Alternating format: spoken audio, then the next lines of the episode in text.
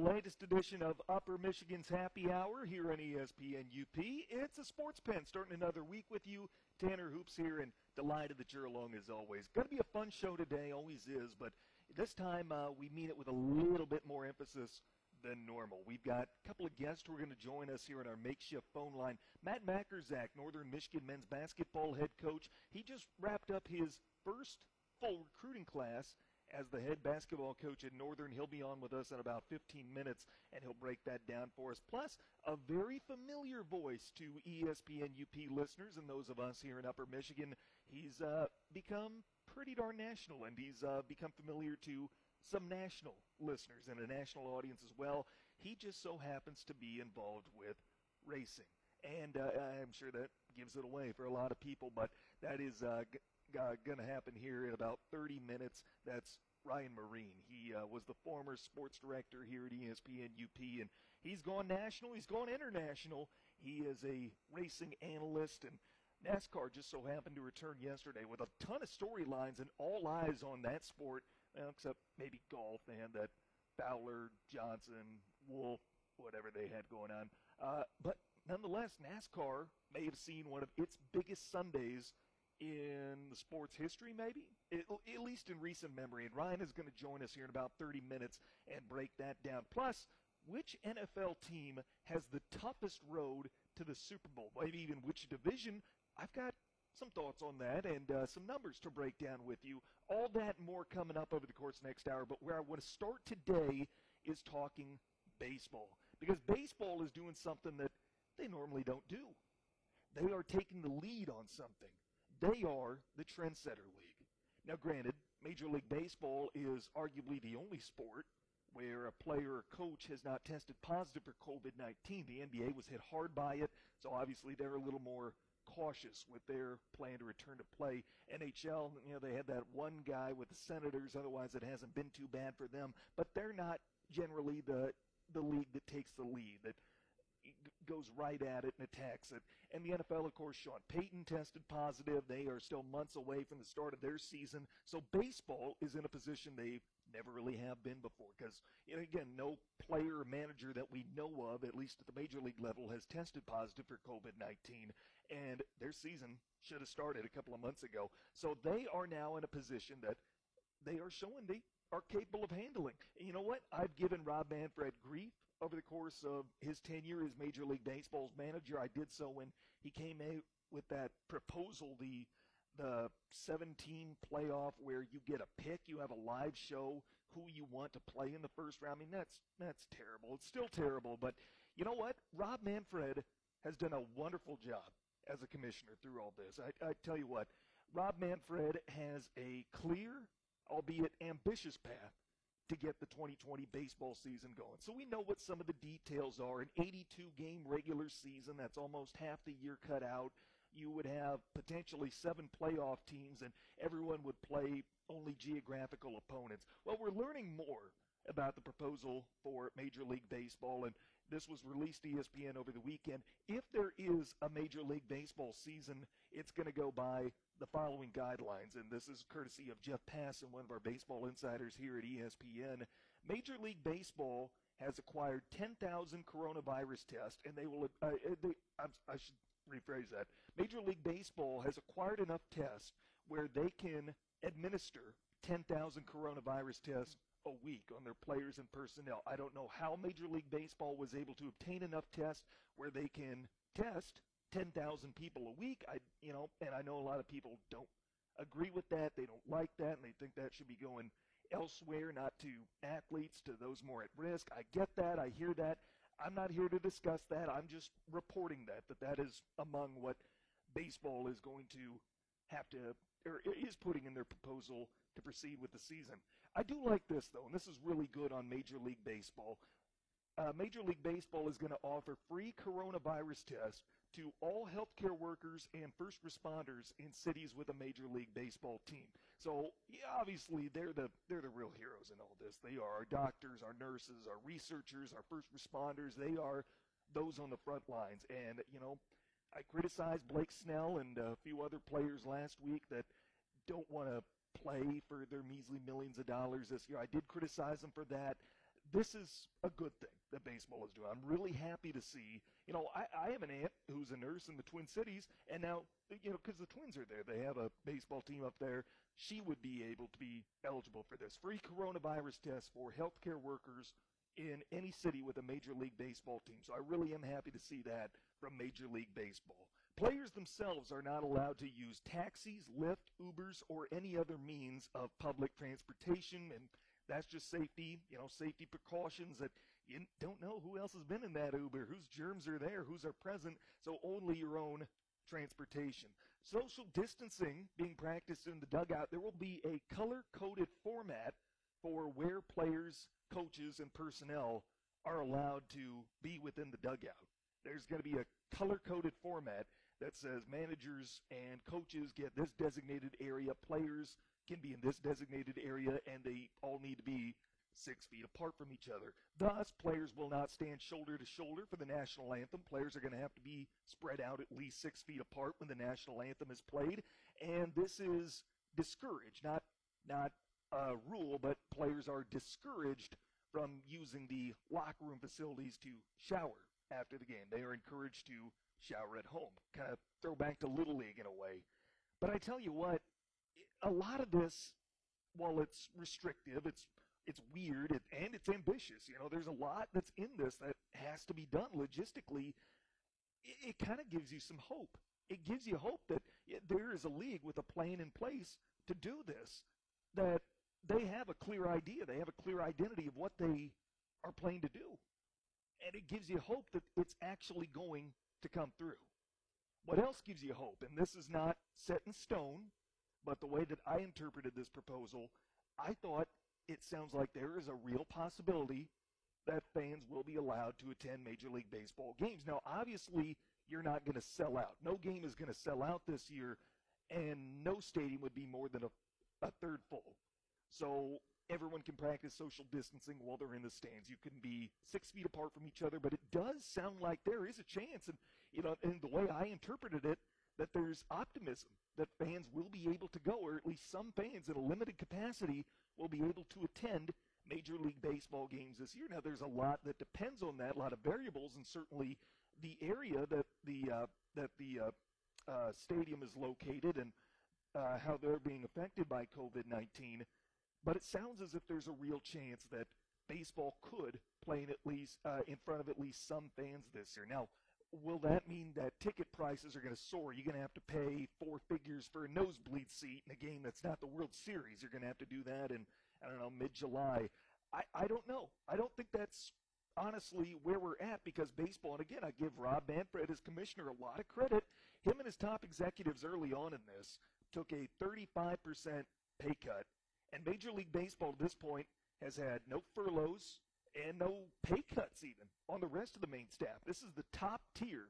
Rob Manfred and the guys at the very top in the penthouse of Major League Baseball, they all took 35% pay cuts. So baseball has not furloughed anybody from their main offices. They haven't even cut those guys' pay. Baseball has been really on top of this financially, and they've been on top of this in almost every aspect. Now, is it plausible that we'll have baseball again this year and it's all going to go smoothly and according to plan? I, I don't know. This is such uncharted territory, but it gives you optimism as someone involved in sports. It gives you optimism as a fan that we have a clear path going forward. It's ambitious, yes. There's a lot of moving pieces, but uh, there's a plan in place. Now, here's some other things that I, I know we're going to have to figure out. We're going to have to talk about because you, you are practicing social distancing at every stage possible. But a catcher, an umpire, and the guy in the batter's box can't be six feet apart from each other. If there's a play at the plate, then what do you do? If you need to tag a guy out, you know, are we going to get rid of rundowns? Are we going to say that rundowns are illegal now because you might come within six feet of somebody?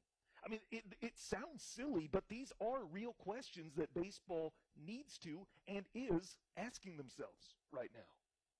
Yasiel Puig, what's he going to do if he can't start a benches clearing brawl? What are we going to do when someone hits a walk-off home run? Do we golf clap from the dugout? I'm not saying that is a joke. I mean, that really is something that baseball's going to have to combat is the element of human emotion. because eh, if you get a bunch of guys in the heat of the moment excited and running out to mob a guy at home plate, eh, it, it really is something with benches clearing brawls as well. A lot of that is emotion, and how can you keep these guys' tempers under control? Because when you start a benches clearing brawl, like a guy like Yasiel Puig, Amir Garrett, guys like that, they know they're going to get fined. They're, they know that they're going to take a heavy pay cut, and they know they shouldn't do it. But in the heat of the moment, they do it. So while it does sound silly, and I admit it, it is kind of silly. You know, what's Yasiel Puig going to do without a benches clearing brawl, or if he can't start one?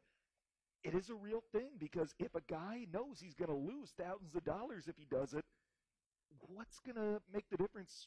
He might get the virus if he does it. I mean, it's a guarantee. Uh, fine, maybe suspension if he starts a fight. He might get the virus. That's something that baseball does have to think about, as silly as it is. What about infield shifts? What if you decide to put all four infielders on one side of the diamond, but they're not six feet apart?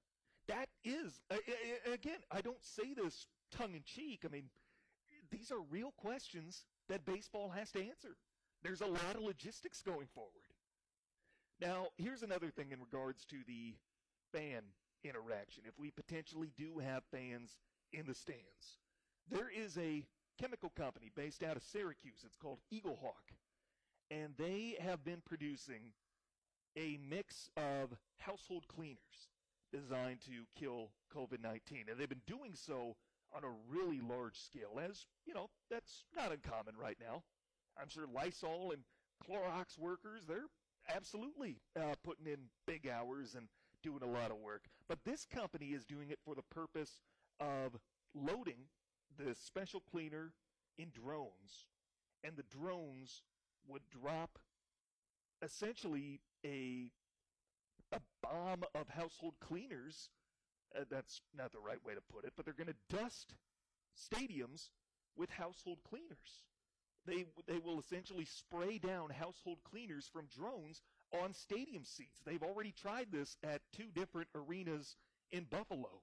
At Sahlen Field, where the baseball team, the minor league team, the Buffalo Bison play, and at KeyBank Arena, where the Buffalo Sabres play. They have developed this, and it's been tested. This is something Major League Baseball is looking into doing. After every game, you get this drone to drop cleaner onto the stadium seats. Now, there are a few obviously environmental problems with that, or at least not necessarily problems, but potential problems. Because obviously those things are not something that are safe to ingest for humans. I mean, if a human comes in contact with that, it could be potentially toxic. So you've got to wash those stadiums after every use, and that's got to happen obviously on a daily basis from game to game. And then what if some of that runoff got onto the field? because, as we know, stadiums slope downward with their seatings, their grandstands, their bleachers, they slope downward. What if, even if it's washed off, what if it creates enough enough runoff and it goes down onto the field? And then it's still lingering there and causing potential health problems for the athletes, for the guys on field. And that's something that, you know, we can run all these tests, what have you, but we won't know. Is that a real risk? Is that plausible because or at least we won't know until it actually happens. It's not something that you can test. You can only prepare for it, and we don't know necessarily what we're preparing for. That's why this is such an ambitious plan. It's not as simple as just quarantining some players in a certain city like Major League Soccer is trying to do. This is an ambitious plan, but it is still a realistic plan. There's a lot that needs to happen for baseball to make this come true, but certainly it's not out of the realm of possibility. And that to me is what encourages me that we may have a return to pro sports, particularly baseball in this country sooner rather than later. Let's take our first time out. When we come back, Matt Majkrzak, Northern Michigan men's basketball head coach, will join me. We'll recap his recruiting class next on ESPN UP. Household Appliances is ready to take care of you and your appliance needs. May is Maytag month and there are huge incentives right now on quality built in the USA Maytag appliances. Stay home, stay safe has allowed many people to realize that their kitchen appliances need to be replaced or that their washers and dryers just aren't doing the trick. Well, Household Appliance in Marquette has the quality and the savings of Maytag during May is Maytag month. Maytag quality lasts, but these incentives won't last for very long. Household appliance where service after the sale is a tradition. Sale ends June 3rd. Now back to the sports pen. Here's Tanner Hoop.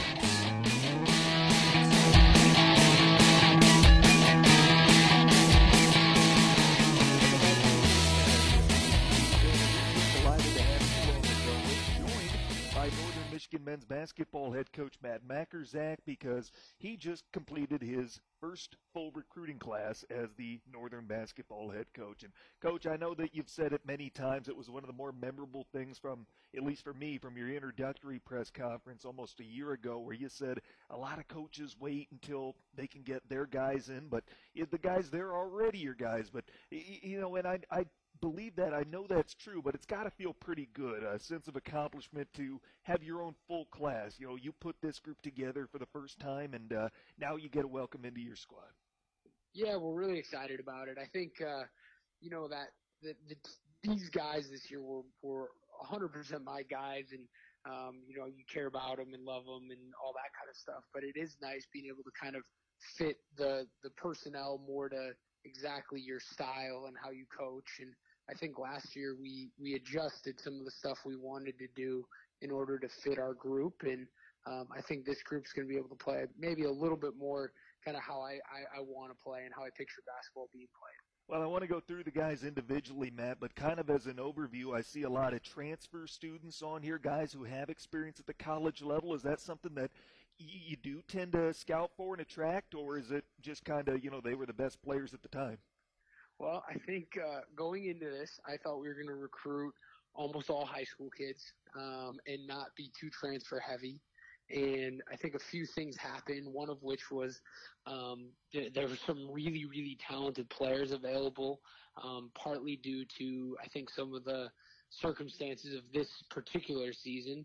Um, the other thing is I think basketball's, uh, as are all college sports, but maybe particular men's basketball is transitioning to this culture of transferring and um, the transfer portal has been more prevalent than it's ever been before. And um, it, it's kind of one of those things is do you want to be the the old guy on the porch saying get off my lawn or do you want to adjust to kind of what the new style of of of the game's going to? And um, so this year I, I think we we did maybe a little bit more of it than even we will in the future but we also were a little bit fortunate where I think all four of the transfers we brought in um, are guys that we had previous relationships with, and um, sometimes when you're new, you still have a lot of these other connections, either with you know coaching junior college, or we brought the one kid in from Bemidji where I was an assistant. So um, was kind of a, co- a, combination of a whole bunch of things, but um, we're excited about the group. And I, to be honest, the other part of this is our kids this year, I think, showed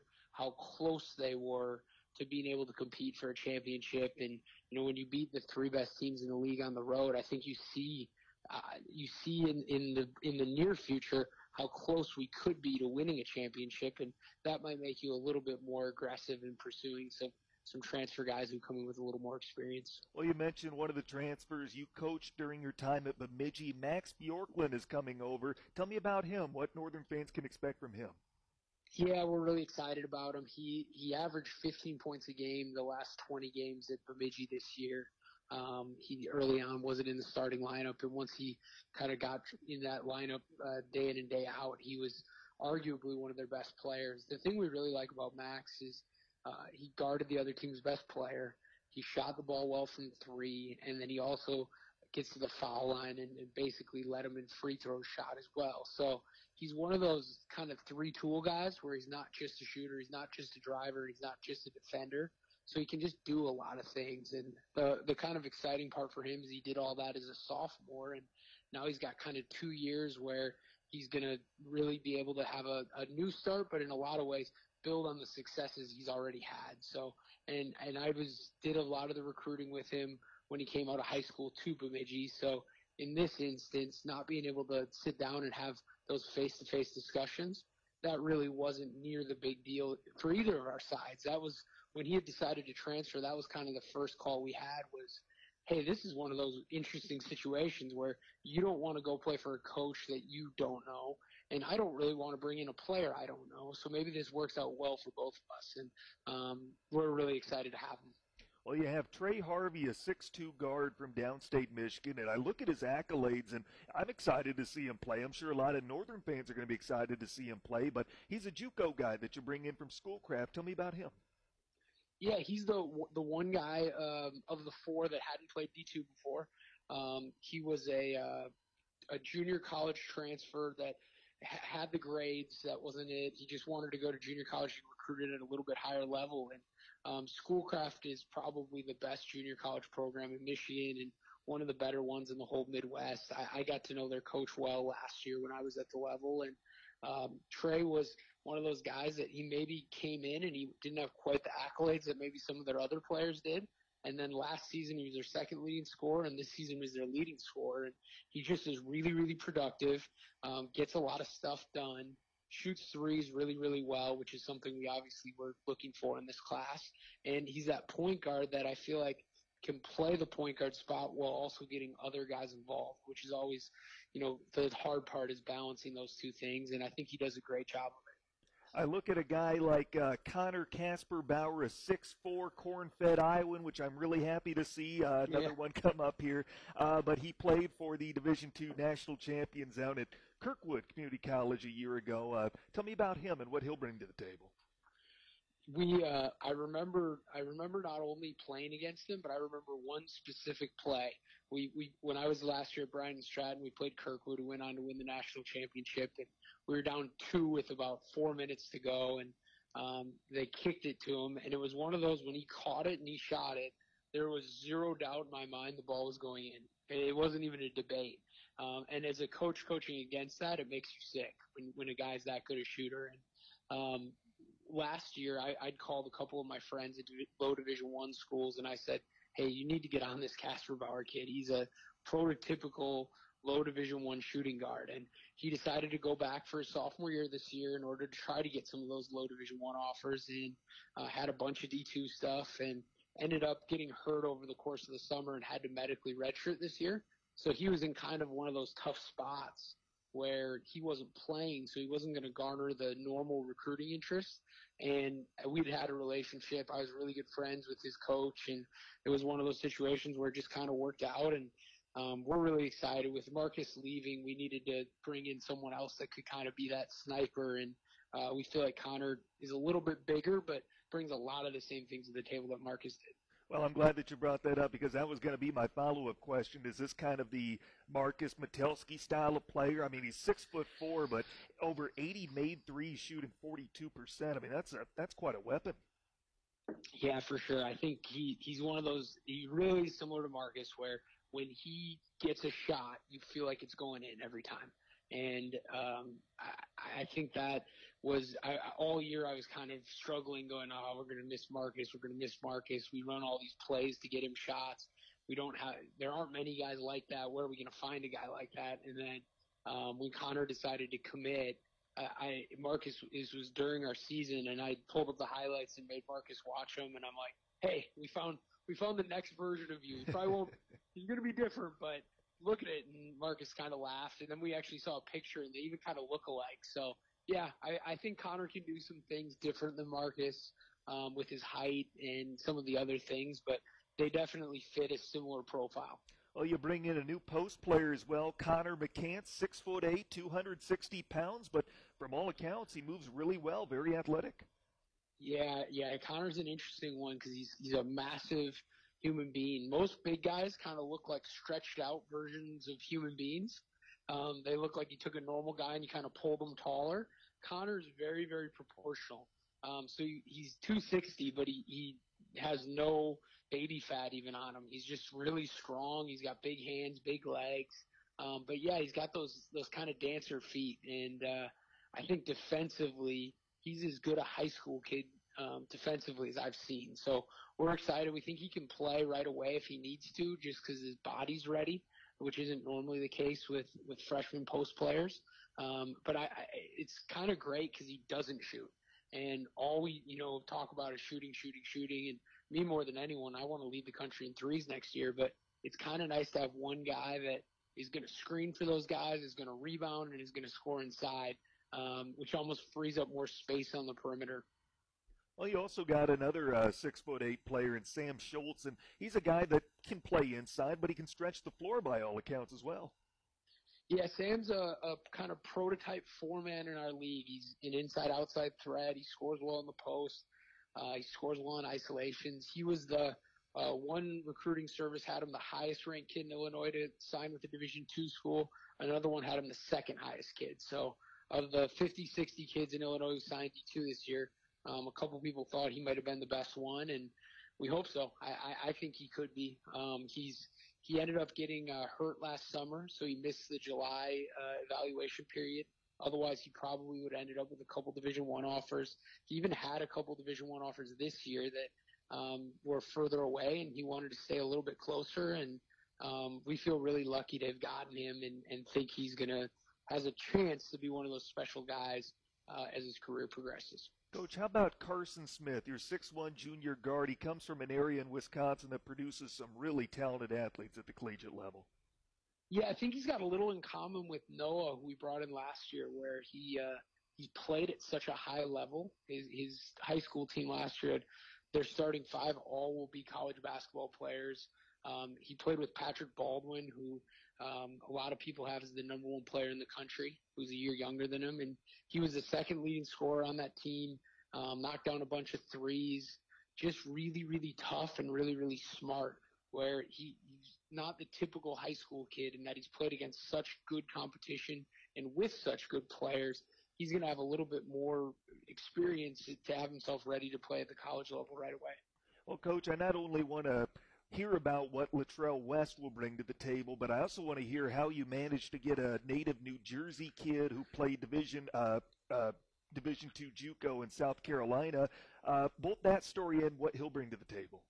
Yeah, that's uh, in a, in some ways they were kind of easy stories in that they were guys we saw in AU or guys that we were friends with their coaches or guys I'd coached. So um, Latrell was is kind of the outlier to that. He um, played he's he originally committed to go to a junior college in Iowa, and the assistant at that junior college ended up taking my job at Bryant Stratton. So that was kind of the initial in, and then his freshman year, uh, he played at Division three junior college. His high school coach got a job, and he wanted to stay playing for his high school coach out in New Jersey. And he actually won the National Player of the Year that year, averaged like 27 points, something crazy like that. And then he decided after his freshman year to go to Division Two. He was their leading scorer, um, you know, second in assists, third in rebounding. Had a great sophomore season, and for whatever reason, he just didn't fit into that school. And so I kind of heard about him at first. I wasn't positive about a kid from New Jersey, and then I started doing some research on him, and obviously the play was really good. He's a three eight GPA kid, um, and then just getting to talk to him and, and talking to all the coaches that had been around him he was one of those guys that was just a great student athlete on top of the player was obvious for us right away. And once we knew that, he was someone we knew we really, really wanted. Uh, similar to Max, he's he's already proven he can do it at a really high level. So I think that gives those guys such an advantage over the normal kid coming into a new program. Coach, uh, you touched on it a little bit earlier, but uh, which of these guys has the best shot, maybe, or some of these guys that could contribute immediately for you next year? Yeah, I, I kind of think it's it's interesting because, in a way, obviously the four transfers you don't bring them in if you don't see them having a big impact right away, and um, and even the three high school kids are are really ready in their own ways, either their body or the levels they've came from. Um, yeah, I think Max and Latrell maybe are the safest in the sense of they've already done it at the D2 level. So it's it's hard to imagine them not being you know really really good players because they've already done it. But I, I I'm really excited about the whole group. I think they're going to be a, a very ready to go group, even the high school kids. So uh, there's going to be a lot of competition next year. I, I think that's one of the exciting parts, but also what we're trying to figure out is we think that this year we didn't have a, a ton of depth at times, where next year we return a really good nucleus and we add a lot of guys that are ready to play and we're hoping to be really deep and, and use that to help us. Matt Majkrzak is the Northern Michigan men's basketball head coach, kind enough to lend us his time and break down his new recruiting class. Appreciate it as always, Matt. Looking forward to seeing this group on the floor. All the best. Stay safe and be well. Yeah, thanks for having me. Let's take a timeout when we come back. NASCAR made its return this weekend. A familiar voice breaks it down with us next on ESPN UP. Lawns and gardens grow better on topsoil than on rocks. Ishpeming Concrete is now open for you to get your planting season started. Get a half yard of topsoil gently loaded into your pickup truck for just 18 bucks. That's a whole lot less than the 25 bags you'd need from the home store.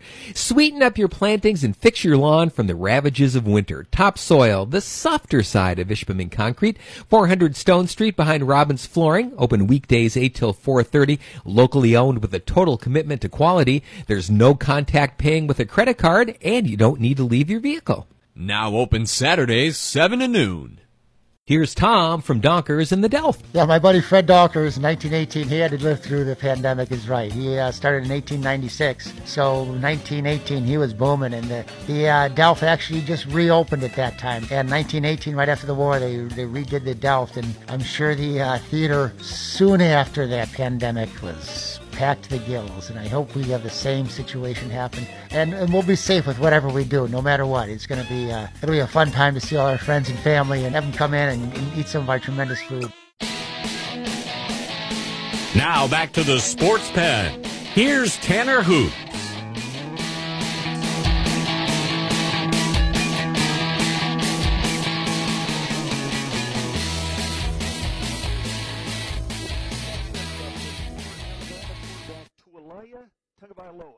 Younger brother of Tua Tagovailoa, is transferring to Maryland. Tagovailoa appeared in five games for the Crimson Tide his freshman season. Arizona Cardinals defensive lineman Corey Peters has created a virtual book club to provide an educational outlet for Arizona high school students. All high school students in the state are eligible to register. And finally, Johnny Depp was born in Kentucky. That is your Sports Center update. Glad that you're along as always. And we're joined now by a special guest who's very familiar to our listeners, and he's gone national to international. It is Ryan Myrehn, former sports director at ESPN UP, and he used to be the host of the Sports Pen. He's kind enough to lend us his time and come back down here to the Little Leagues with us. What's up, Ryan? Hey, Tanner, great to talk with you. Hey, always good talking to you too, my man. Uh, first of all, before we talk about the return of NASCAR yesterday, does it surprise you Johnny Depp's from Kentucky? It does, and it, it makes me dislike him a little bit. Uh, longtime listeners of the show know that uh, the the good Hoosier in me despises just about anything Kentucky related. So um, that's uh, that's a real bummer. I tell you what, um, NASCAR came back yesterday, and you're as foremost of a racing expert as I've ever met. Anyone uh, anyone who's been involved in it for a long time, and uh, I tell you what, NASCAR was back yesterday. How excited were you as a racing fanatic? I mean, that that had to be like your Super Bowl yesterday. Yeah, to be honest, it, it is good, and it does come with some conflicted feelings. I, I obviously I come into this with no knowledge, no scientific expertise, but I, I do think some questions that have been raised about whether or not this was the, the smartest decision are, are valid, at least to, to discuss. Um, my hope is that NASCAR did everything in their power to make sure that their return was as safe as possible, and I do believe that they did that. There were several factors that were in their favor that, that made this feasible for them, maybe more so than other sports, even more so than other motorsports. But at the end of the day, I really want this to be the right decision. I want us to be looking back on this in, in several months' time and say, yep, you know what, they were ahead of the curve. They had a plan, they executed. And uh, early returns say that they did. That's that's encouraging at least. And uh, at the end of the day, like I said, it was just great to, to sit down on the couch and have racing on TV again for the first time in in several weeks, uh, I guess months at this point. It's been quite a while, so it was something a bit cathartic. It was weird for sure. Kevin Harvick's post-race victory interview, where he gets out of the car and was expecting some kind of uh, celebration from the crowd and got nothing. Obviously, uh, that that was kind of funny in a way, but uh, you know, it's the world we live in right now, and and you know they're doing their best to to make the most of a, a bad situation. It was just a weird atmosphere with no Yep. stand, uh, no fans in the stands. Although you know we're thankful that racing was back. And Harvick, you know, he gets out of the out of the car with his mask on. I think that's going to become the new norm for uh, for NASCAR going forward. But like you said, we we hope this is the best plan in place. I think that NASCAR did their due diligence, albeit they're in a situation, Ryan, or they were, and maybe still are, depending how things go, that they would be on the brink of financial collapse if they don't get uh, get going again. Yeah, that's that's true. I think less so for the bigger teams, but certainly the smaller teams, they aren't making money. They they, make their money from sponsors primarily, but also there's purse money to be earned just by making the field, and obviously none of that's coming in if they're not racing. So uh, some of the bigger teams are in a, a better position to weather the storm, but the smaller ones are not. And the you know uh, motorsports is different than your traditional stick and ball sport from the standpoint that it is totally sponsorship dependent. The team is not going to make money on its own unless it has corporate backing. And those corporate sponsors right now, A, are in a difficult time financially themselves, and B, aren't really interested in paying if what they're paying to to sponsor isn't actually out on track. So there was definitely a sense of urgency from the team side of things and from the series side as well to find a way to return to the track just to, to make sure the teams remain solvent and the sport remains solvent that is unique to motorsports. I don't think you see that with an NBA franchise, for instance. They have kind of an independent revenue source with, with wealthy owners and you know there's not a huge expenditure just to, to keep the lights on for an NBA team like there is for a stock car team. So uh, from that standpoint, it's definitely what the teams in the series needed, and, and I think a lot of motorsports here in the U.S. but also around the world are watching very, very interestedly in, in how this transpires and trying to come up with plans themselves to get back going because uh, that's not a unique condition for NASCAR. The whole motorsports industry needs to find a way to get back up and running in a safe manner as soon as possible. Well, Ryan, plenty of storylines out of yesterday's race. Ryan Newman was part of that horrific crash at the uh, Daytona 500 in the last lap, suffered that head injury, a fiery crash, and somehow walked away from it. He called himself a walking miracle, but he really was one. Got back into the car this weekend, and I think he finished 15th, a very respectable finish. But, man, what a story for Ryan Newman getting right back into the car. Yeah, it really was, and it was great to see him back on track. I think he, he did, did do a test at Darlington, interestingly enough, before all the lockdown came back in to try and uh, make sure he was fit and ready to go. So he actually probably had a leg up on some of his competitors because he, he was on track at Darlington more recently than anybody. But uh, nevertheless, you, you make a good point. It was it was great to see him back behind the wheel. I think we all feared the worst when we saw that crash at Daytona. Uh, it sounds like the way that the car was hit, it was sliding and, and was hit basically in the roof area, and the, the roll cage was pushed down into his helmet. And while Ryan declined to give the exact diagnosis of, of the injury that he suffered, he did say that his helmet was was damaged. It was pushed in, and, and that really could have been a scary situation. It sounds like it could have been a lot worse. Fortunately, it was not. I, I he had a couple days to recoup in the hospital and miraculously walked out shortly thereafter. And now we see him back behind the wheel, which is an amazing thing. I remember the night of the 500 thinking there was uh, a very good chance we would not get to see Ryan back behind the wheel ever again. So I was really thrilled to see that uh, that it all came full circle and he's back doing what he's so good at doing. Well, I'm glad that you brought up the fact that he was on track at Darlington, and that's something that a lot of the other drivers, really none of the other drivers, had the opportunity to do with no qualifying, no practice yeah. reps. What goes into that? I mean, did it was it noticeable to you as somebody who studies this sport probably more than anybody? And uh, was it noticeable to you maybe a few drivers kind of sluggish out of the get go? Yeah, I think you you saw them being a bit conservative, tiptoeing around. Uh, some weren't so lucky. Ricky Stenhouse Jr.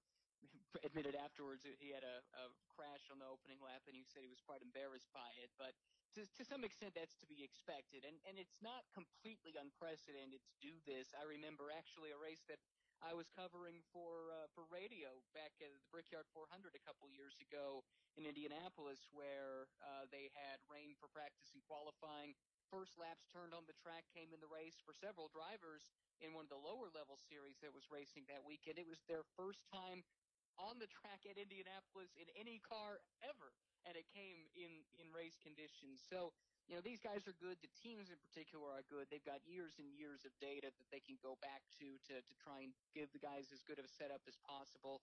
But uh, what I do think we saw was some surprising names that, that ended up in the top there. Uh, John Hunter Nemechek finishing in the top 10 was a big surprise. A rookie making his first cup laps at Darlington, and for a very small team, um, uh, that was a big surprise. Tyler Reddick, a rookie, same thing, although for a bigger team with Richard Childress Racing, but still a top 10 finish for him. And I do wonder if, if maybe their teams hit something and that allowed them to have a bit of an advantage uh, that they won't have when they return to Darlington uh, later on in the week.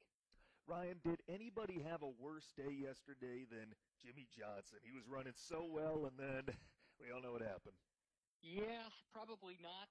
Um, and and it's a it's a shame. This is supposed to be Jimmie's final full time season in the Cup Series. We'll we'll see if that ends up still being the case. I think he's kind of reopened that discussion to some degree because of how strange this year has turned out to be. But um, yeah, it was not the, the day he was looking for. He, he was leading, was about to win the, the first stage of the race, and, and had a crash there, dealing with some traffic, and uh, ended his day early. But you know, I, I wouldn't worry too much about Jimmie. He'll bounce back. Ryan, Matt Kenseth made his return to the track at the ripe old age of 48. We all know what happened with Kyle Larson. So Kenseth was the replacement. Tell me about his day and what you saw from him it was really impressive. And, and as impressive as Newman's return was, I think I was just as impressed, if not more so, with Matt Kenseth, who ended up with a top 10 result.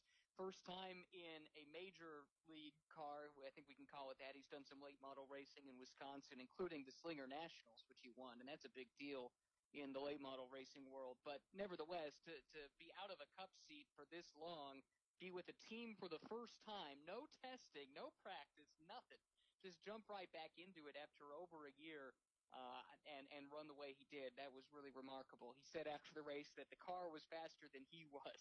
So uh, clearly the Chip Ganassi team had something figured out. His teammate Kurt Busch had a really good run, finished in the top three. Uh, so I think having Kurt to lean on probably helped a little bit. And those two were teammates back at Roush really early in their careers, so it's kind of funny to see their careers come full circle. But Matt Kenseth for sure was one of the stories of the weekend, and uh, I, I was waiting to see what, what this would look like for him, and, and came away very impressed.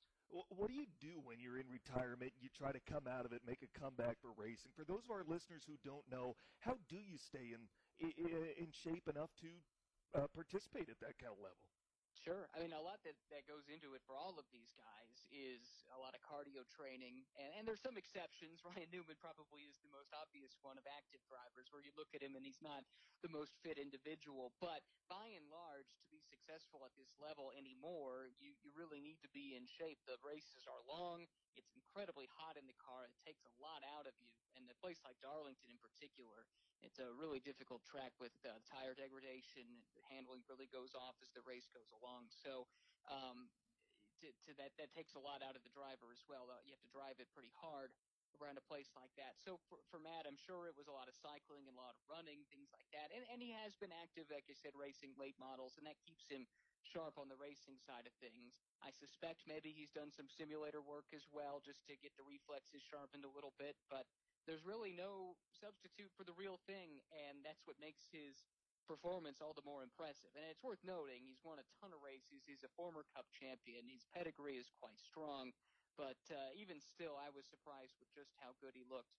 Well, Ryan, Kevin Harvick, now the only driver that has finished the top 10 in every race thus far this year. Is he the favorite going forward, or what do we expect here down the stretch? It's hard to say, mostly because of the postseason format that NASCAR uses. If you had asked me this in, you know, 20 years ago and using that point system, which was truly a season-long championship, I would have said yes, he is the favorite. But the way that uh, that the postseason works, everything gets reset. It kind of comes down to if you have some good luck or bad luck down the stretch, and and it's it's hard to say. You really can't take a ton from what we've seen so far and apply it to the end. But that said, you're right. Eh, to see what he's done, five top tens, three top fives, and five starts. Got that win there at Darlington. Joey Logano's another one to keep an eye on. He has a couple of wins already this season um, and had a decent result at Darlington. Ran higher than he ended up finishing. Uh, but I think he and that Penske team are one to keep an eye on too. And to be honest with you, I've been really impressed with the resurgence of the Hendrick Motorsports team, which has been lost in the woods a little bit the last couple of years. But before his crash, Jimmie was running really well. Chase Elliott recovered from a pit lane penalty to finish fourth. That was pretty impressive. And uh, just and, and Alex Bowman finished second. So you know, there's definitely some pace with that team, and, and it wouldn't be a huge surprise to me, assuming they can keep that going, if uh, if a champion couldn't come out of that stable. Ryan Myrehn, the former sports director at ESPN UP and host of the Sports Pen, and he's our in-house racing expert. It's always a pleasure to be able to talk with him and uh, get his thoughts on what's going on in the wide world of motorsports. Ryan, man, always good talking to you, and I appreciate you being on, man. Stay safe and be well, and we'll chat again soon. Sounds like a plan. Thanks as always. Let's take a time out. More in a moment on ESPN UP. Hello, this is Kelly George, President and CEO of MBank. We understand that there is a lot of uncertainty right now, but you can rest assured knowing your money is safe and secure with MBank. We remain in sound financial condition with strong levels of capital and liquidity to serve your financial needs, and our dedicated and experienced staff is here to help you through this challenging time. We have created a COVID-19 loan relief program to help alleviate some of the financial pressures you may face as a result of illness or workplace changes. Additionally, MBank is serving as a financial resource to small businesses in our communities as we will be a primary processor for the various new SBA loan programs as a preferred lender partner of the SBA. As we collectively navigate these uncertain times and work together through social distancing measures to help mitigate the spread of the coronavirus, the safety and well-being of our employees, customers, and the communities we serve remains our top priority. We also remain focused on continuing to provide our essential services to you and thank you for your patience and flexibility. Please stay healthy, please stay safe, and good wishes to you all. Member FDIC, Equal Housing Lender.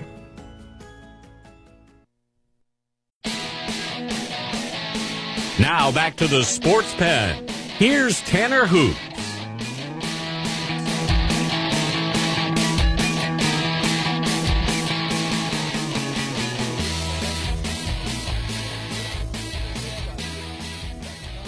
Get a free mobile app from the Apple iStore or Google Play. Tanner Hoops with you, and it already has been a news-packed afternoon. I've got a little bit more I want to fit in here in our final minutes with each other. And again, uh, we appreciate our guests, Matt Majkrzak and Ryan Myrehn, were kind enough to lend us their time. I do want to talk about the NFL and their strength of schedule because they rated which division is going to have the toughest path to get multiple teams into the postseason for the coming year. I do want to get to that, and we will get to that. There are a couple of other avenues I want to take first, and the first one starts political, but it relates to sports, so bear with me on this. Senator Richard Burr who I believe was the chairman of the Senate Intelligence Committee until this weekend. He finally stepped down for his role as part of one of uh, four senators to use inside information when the COVID 19 pandemic was starting to take shape in America. They used their inside knowledge to work around their stock portfolio so that they wouldn't be as heavily affected financially by this. So, him, along with three other senators, were part of this. Now, it's funny because this is the same senator who, if we flash back to, what was it, September of last year? When, think about this, the NCAA decided to allow athletes to be compensated for their names, images, and likenesses. The NCAA said that athletes, while not getting paid for their sport, if somebody is willing to I don't know, put them in a video game or allow their name to be, you know, used in that video game, posters be made of them for retail, that the athlete is allowed to negotiate compensation for that. The NCAA decided to pass that. Richard Burr, who used his inside information to plan his stock portfolio back in February, before it really got bad here, to plan his stock portfolio so that COVID 19 would not affect him financially as bad as the common man? Well, when the NCAA first said athletes can profit off their likeness, Richard Burr tweeted this, quote, if college athletes are going to make money off their likenesses while in school, their scholarships should be treated like income. I'll be proposing legislation that subjects scholarships given to athletes who choose to, quote, cash in to income taxes. Oops. That's kind of a freezing cold take now that you look back on it. So, you know what? I I never wish bad things on people, but uh, that's that's kind of ironic, isn't it? I tell you what, the other route, the other avenue I want to take here before we talk about the NFL and strength of schedule is in relation to, believe it or not, Scottish soccer. The Scottish Professional Soccer League has announced that they are not going to try and restart their season. They were paused midway through their year and they have decided they're not going to try and restart. They are going to pack it in and they're going to start preparing for the coming season. They just decided to name Celtic, who was leading in the standings at the time, this year's champion. There's a lot of people who say we should do that here with the NHL and the NBA. Don't even try to restart this year. It's not worth it. We just need to put all our resources into the coming year. Let's start on time. Let's pack it in for this year with hockey and basketball. There are even some people who say, you know what? If college football, eh, in college football especially, if they can't have fans in the stands, we shouldn't even have a season because it's all about the atmosphere. And to me, those are just the dumbest takes that anyone could have. They really are. And I'm not afraid to, to say that because you think about it, and yes, I get it. Safety is the priority. And if it gets to the point where the health of the athlete is going to be affected, that's the reason that we can't restart the season or we can't have a college football season or whatever sport it is. If it is because the health of the athlete, that trumps all. And I, that's not stupid. In that case, that is not stupid. I'm talking about what is stupid the people who say if we can't have fans in the stands, then we shouldn't have a season at all. That it's all about the atmosphere. That is what's stupid. And it is stupid. Because as somebody who's in sports media, we make our living off having these kind of events. And again, I'm not saying I want my colleagues, you know, because so many good people I know have been furloughed, laid off, they can't work, they're looking for work. Some guys who are just getting out of school looking for a job in sportscasting, but nobody's hiring. I get it.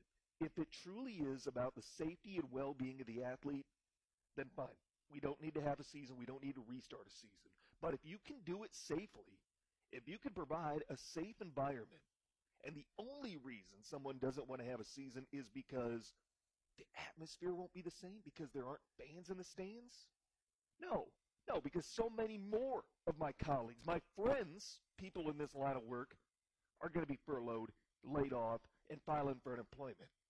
And to me, that trumps how you feel about atmosphere, how you feel about the stadium and the feel of the game, the fan experience. I don't care about the fan experience if we can have games played safely for the athletes and it keeps people in my line of work employed. That's what I care about. And that's why I cannot stand these takes of even if we can provide a safe environment for the athletes, we shouldn't have a season because I feel like the fan experience matters more than keeping thousands of people in sports media, maybe millions, employed.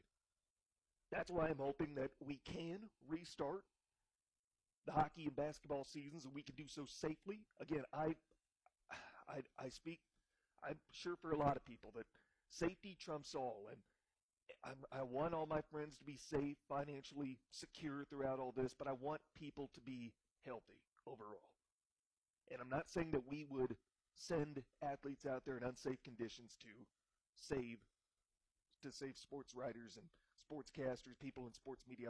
I'm not saying that we would do that to save their jobs by putting athletes at risk. But if we can provide a safe environment, I want sports. I want it to happen.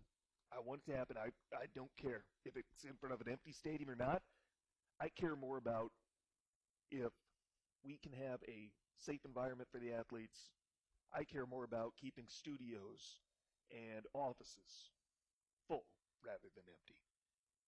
That's my rant for today. That's that's straight talk here on ESPN UP. Let's get into the NFL strength of schedule because the NFL came out with this yesterday. They ranked each team's projected strength of schedule and who's going to have the toughest road and who's going to have the easiest road for the upcoming NFL season. As we know, the schedules have been released. So I took it a step further and I looked at which division collectively has the toughest strength of schedule and who has the easiest. We can start to pick out a little bit what division has the best shot at putting multiple teams into the postseason.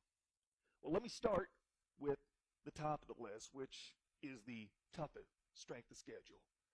According to the NFL itself, the team with the toughest schedule for the coming season, the New England Patriots, followed by the Jets, the Dolphins, the 49ers, and the Falcons. Those teams have the five toughest regular season schedules this year, according to the NFL. You heard the first three teams, all from the AFC East. And by the way, just outside the top five, the Buffalo Bills are number six.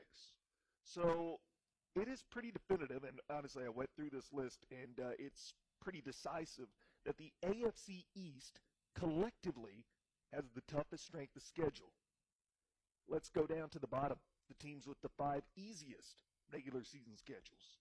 You have the Washington Redskins at number 28, number 29, the Cleveland Browns, number 30, the Dallas Cowboys, number 31, the Pittsburgh Steelers, and the team with the easiest schedule, according to the NFL for this season, uh, for this season, the Baltimore Ravens. So I went through here and I, I assigned a number and added them all up. So let's say uh, the Patriots are in the number one spot for toughest strength of schedule. The Dolphins are at number three. The Bills are at number six. Add all those numbers up. I forgot the Jets are at number two. Add all those numbers up, and they have a score of 12. I went through and I did that. You want the lowest score for the uh, toughest strength of schedule. Highest number that you get is the easiest strength of schedule. And I went through it, and each division, I went through division by division, who's got the toughest strength of schedule among each division. And from toughest to easiest, it looks like this AFC East, NFC West, NFC North, NFC South, AFC South, AFC West, NFC East, and AFC North. Now, if we want to use this model to predict, and I get it, there are some flaws with it, I'm going to address those, but if we do want to address the possible playoff picture with this model, let's do so. Let's say that the two teams are the two divisions with the easiest strength of schedules. They might have the best shot at putting multiple teams into the postseason. Again, there's flaws to that, and I'm going to address them, but let's just explore that here for a moment because the AFC North, according to NFL, will have the easiest collective strength of schedule. We all think the Ravens are probably going to repeat there. Are they going to win 14 games again? I don't know. I don't know because they're going to be a different team than they were last year. They're uh, they don't have the same offensive line. They're a little more raw. They're they're younger. They're uh, they're not as experienced as they were in the offensive line last year. Plus, they lose Hayden Hurst, part of that three tight end package. Instead, they're investing in speedsters, guys in the backfield instead of that ground and pound, put up a stone wall for Lamar Jackson. They're going to be a different team this year. So, will they win the division? I still think so. But other teams in the AFC North, I think, are going to be better. I think Pittsburgh, with a full season of Ben Roethlisberger and Juju Smith-Schuster, will be a team that will contend for the postseason. They were right on the doorstep last year, largely without those two. I think Cleveland's got the talent there. They've got the talent to be able to make the postseason.